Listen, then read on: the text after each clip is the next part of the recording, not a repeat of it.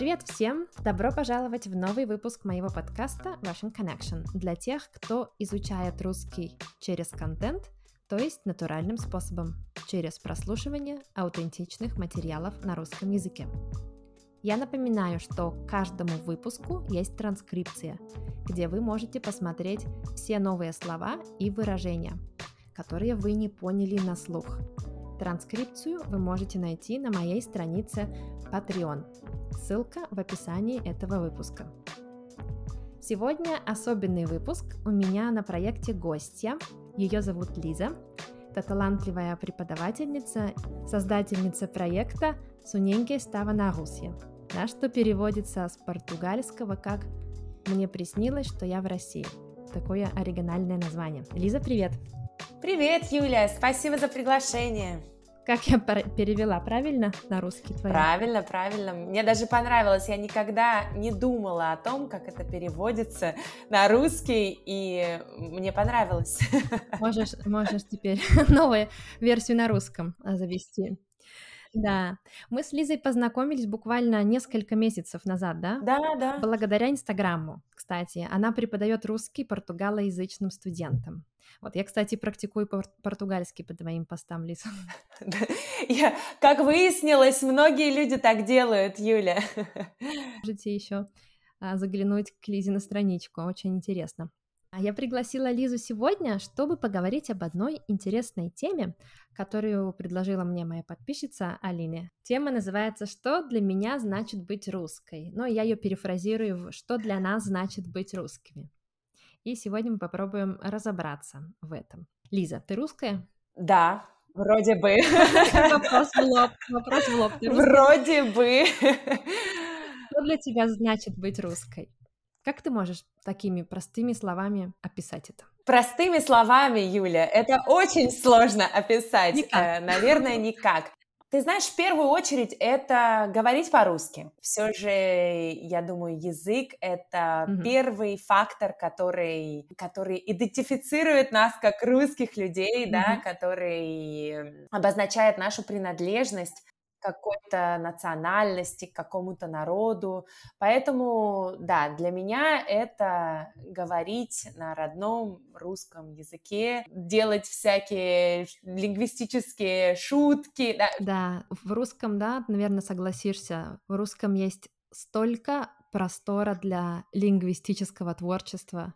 Это как конструктор, я иногда думаю, язык-конструктор. Из него можно все что угодно собрать. Да, я совершенно согласна с тобой, Юля. Я даже не знаю, как можно выучить все приставки, да, вот все суффиксы, э, просто миллионы вариантов, которыми можно сказать одно и то же слово, да, и я этого не видела в других языках, которыми я владею, поэтому для меня, наверное, в первую очередь это все же язык. Язык. На каких языках ты еще говоришь, вот кроме португальского, который уже твой, твой родной язык? Можно сказать. Э, ну, конечно, говорю по-английски, как и многие люди. говорю также по-французски и по-испански, но, к сожалению, эти два языка не так часто присутствуют в моей жизни, поэтому на них я не так часто говорю, да, и не, не так хорошо, как раньше. Угу, да, но это, это логично, у всех забываются языки без практики. Ты права, да, конечно, про русский. И вот в это понятие «русский мир» вообще каждый человек вкладывает свое значение. Одни имеют в виду только русскую нацию, другие всех жителей нашей страны, а у нас очень многонациональная страна да. Третье — это всех, кто имеет хоть какое-то отношение к России. Вот.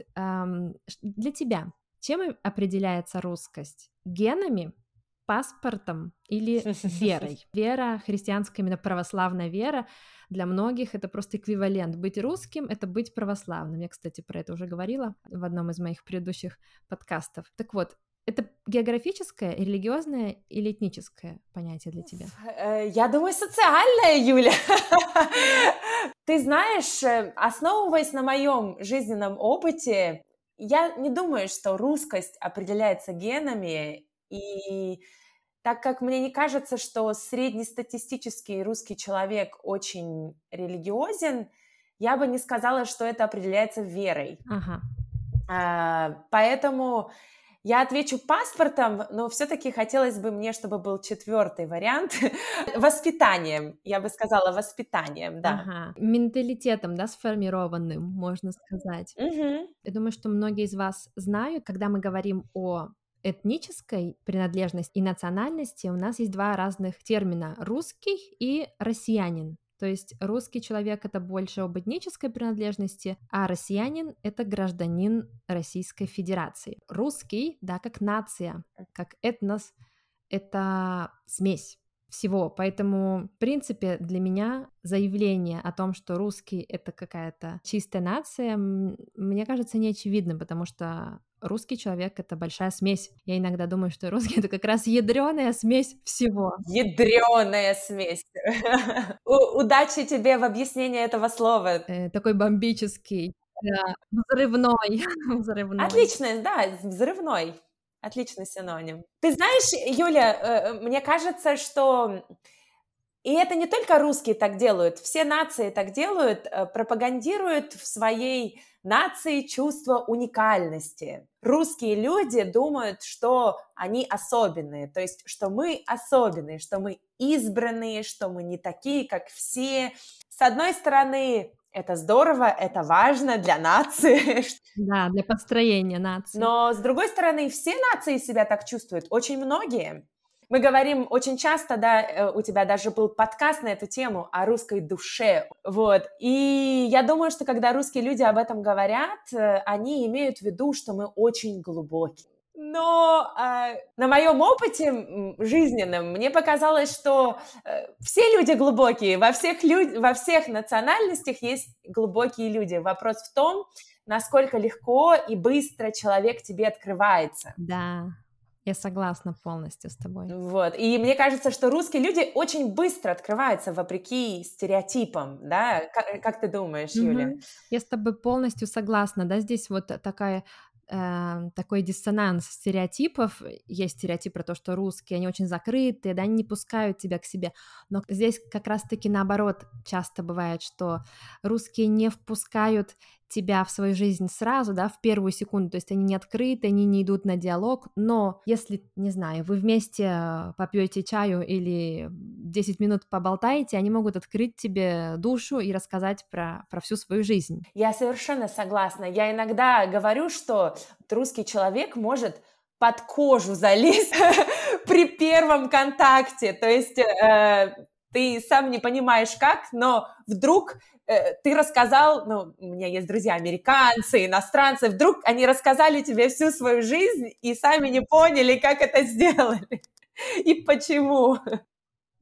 Ну вот, кстати, есть такое течение, к сожалению, во всех странах, ну и в России в том числе, националистическое, можно сказать, течение, которое вот как раз-таки связывает национальность с этносом и с менталитетом и с предназначением. Интересно, что Пушкин да, ты знаешь Пушкина, я думаю, все знают Пушкина.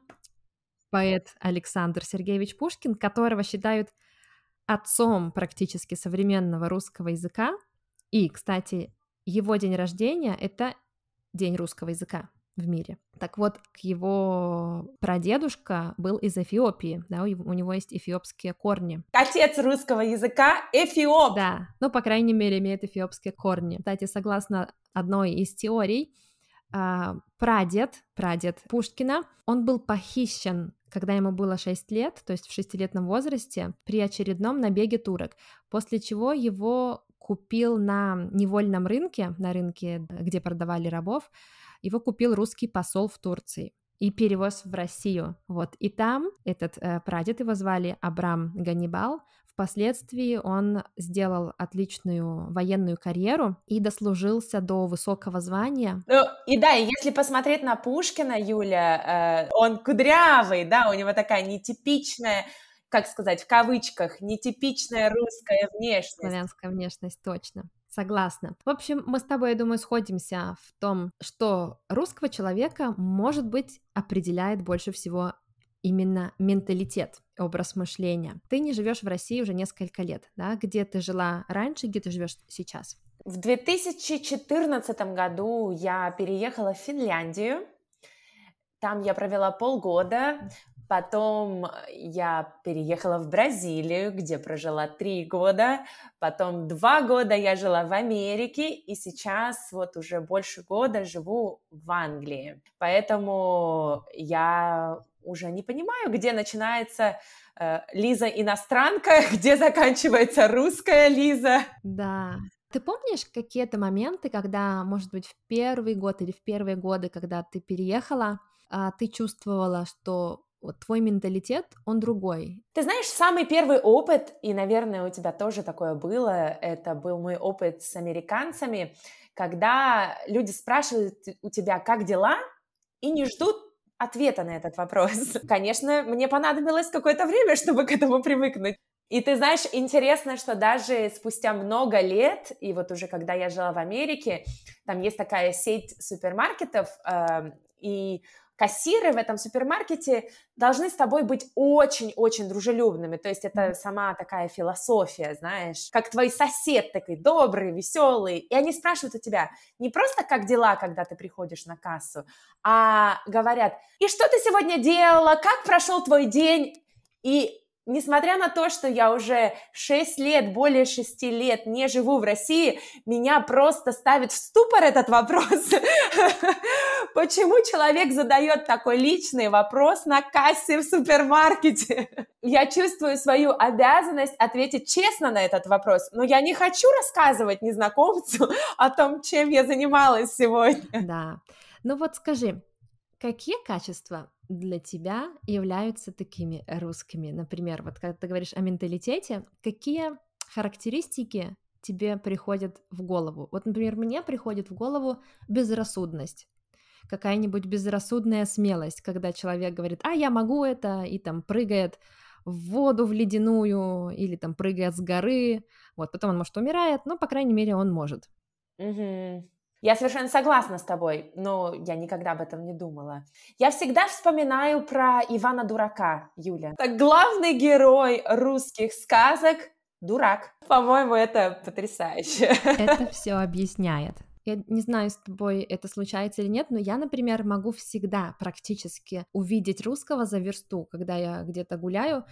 И это не только физическая внешность, а это вот именно просто манера а, быть, я не знаю, это взгляд, как он держит руки, я могу сказать, это русский. Да, ты знаешь, однажды я была на мероприятии в Америке, и вдруг кто-то что-то уронил. Мы стояли, знаешь, такая группа людей, мы стояли все вместе, ага. и было тихо, и одна женщина уронила, не помню, сумку на пол. И вдруг человек из толпы делает так. И ты знаешь, это был такой русский вздох, что, что я могла бы поспорить на деньги, что этот человек был русский. Очень забавно. Вот еще такая одна черта, про которую я слышу, это такая вера в чудеса. Вот мне кажется, что это может быть одной из таких национальных э, характеристик менталитета, потому что верить в чудеса. Во-первых, у нас есть вот это слово «авось», которое как не могу перевести, да, «авось» — это, ну, когда мы верим, что что-то случится, но не потому, что мы приложили усилия, а просто потому что, вот почему бы и нет, просто случится, потому что это магия, но это не результат наших усилий. То же самое Новый год, да, мне кажется, в России, ну и в постсоветских странах есть такое отношение к Новому году, почему он такой любимый. Люди верят, что в Новый год, 1 января, жизнь поменяется, и все будет лучше. Что-то случится магическое, и все поменяется. А что не случится? А я не знаю. Это просто как будто бы я узнала, что Дед Мороза не существует. Ну вот, а ты говоришь, не знаешь, где русская заканчивается. Ты знаешь, ты, ты права, и я в это очень верю. Что значит быть русским? Это верить в то, что 1 января что-то хорошее случится, и жизнь поменяется. Абсолютно. Ну и вот еще такой момент. Э, как ты думаешь, индивидуализм в России – вот ты можешь сравнить, например, твой опыт жизни в других странах и в России. Индивидуализм, когда человек выделяется из толпы или хочет быть, может быть, экстравагантным, одеваться экстравагантно. Вот мне кажется, что очень часто в России с этим трудно, как бы э, общество, оно хочет всегда, чтобы личность не выделялась из толпы, чтобы были все более-менее одинаковые. И вот я помню в детстве, да, тоже слышала часто, думаю, все советские дети слышали такую фразу «веди себя нормально, а то тетя на тебя посмотрит». Ну, то есть не выделяйся. В твоем окружении вот такое было? Совершенно точно, да. И я я помню, если мама предлагала мне надеть какую-то одежду э, необычную или что-то там, не знаю, красное пальто, например, мне было очень дискомфортно. Я до сих пор не люблю надевать что-то такое яркое или вести себя как-то необычно. Э, иногда даже вот когда мой муж бразилец что-то делает, ну, подойдет кому-нибудь что-то спросить, хотя в этом нет необходимости, э, на мой взгляд. Или когда бразильцы поют в метро песни после футбольного матча, мне стыдно за них. Думаю, почему они э, столько шума вокруг mm-hmm. себя поднимают?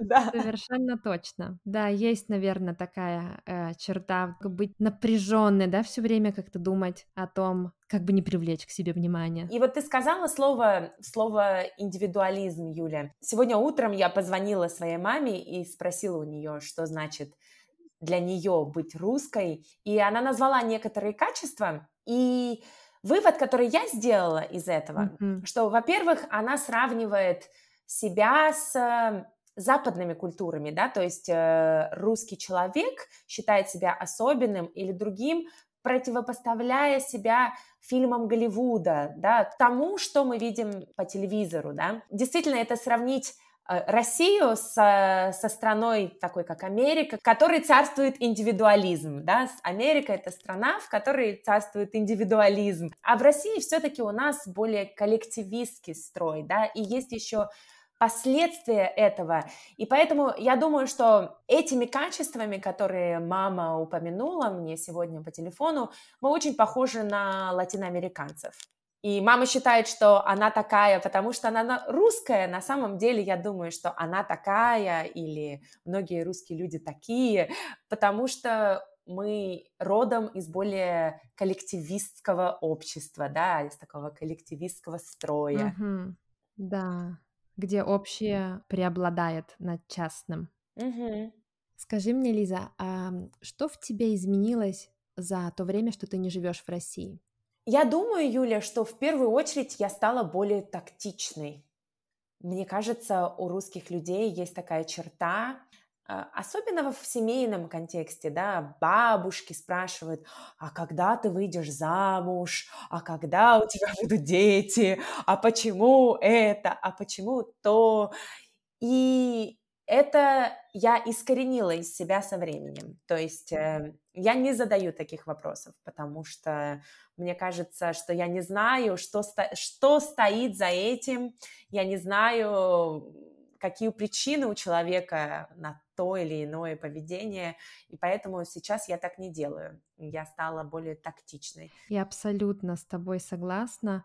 Иногда неприятная такая черта может быть именно влезать, да, в какие-то семейные дела, и это не обязательно должен быть член семьи, это может быть тетя, дядя, какая-нибудь бабушка, непонятно кого, и это правда. И я думаю, что тоже во мне это изменилось, хотя и раньше, может быть, я не сильно спрашивала, но, но мне бросается в глаза теперь, когда спрашивают меня об этом, да. Mm-hmm. Да, так что, конечно, это очень интересная тема. Мне кажется, что ее можно обсуждать бесконечно, но мы не будем делать этот выпуск слишком длинным. Я хочу поблагодарить, Лиза, тебя за то, что ты согласилась прийти ко мне на выпуск. Тебе спасибо, Юля. Мне очень понравилось. Было много интересных инсайтов. Очень интересно вживую так поболтать mm-hmm. о такой интересной теме, посмеяться. Посмеялась. Пока-пока.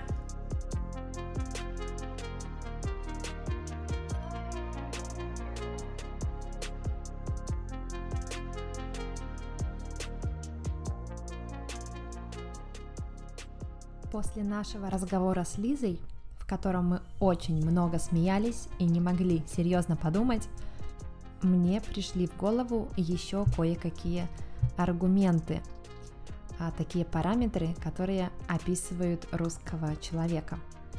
Только с тех пор, как я живу за границей, а именно в странах с другим, даже можно сказать, противоположным культурным контекстом, только тогда я заметила в себе этот паттерн мышления и поведения.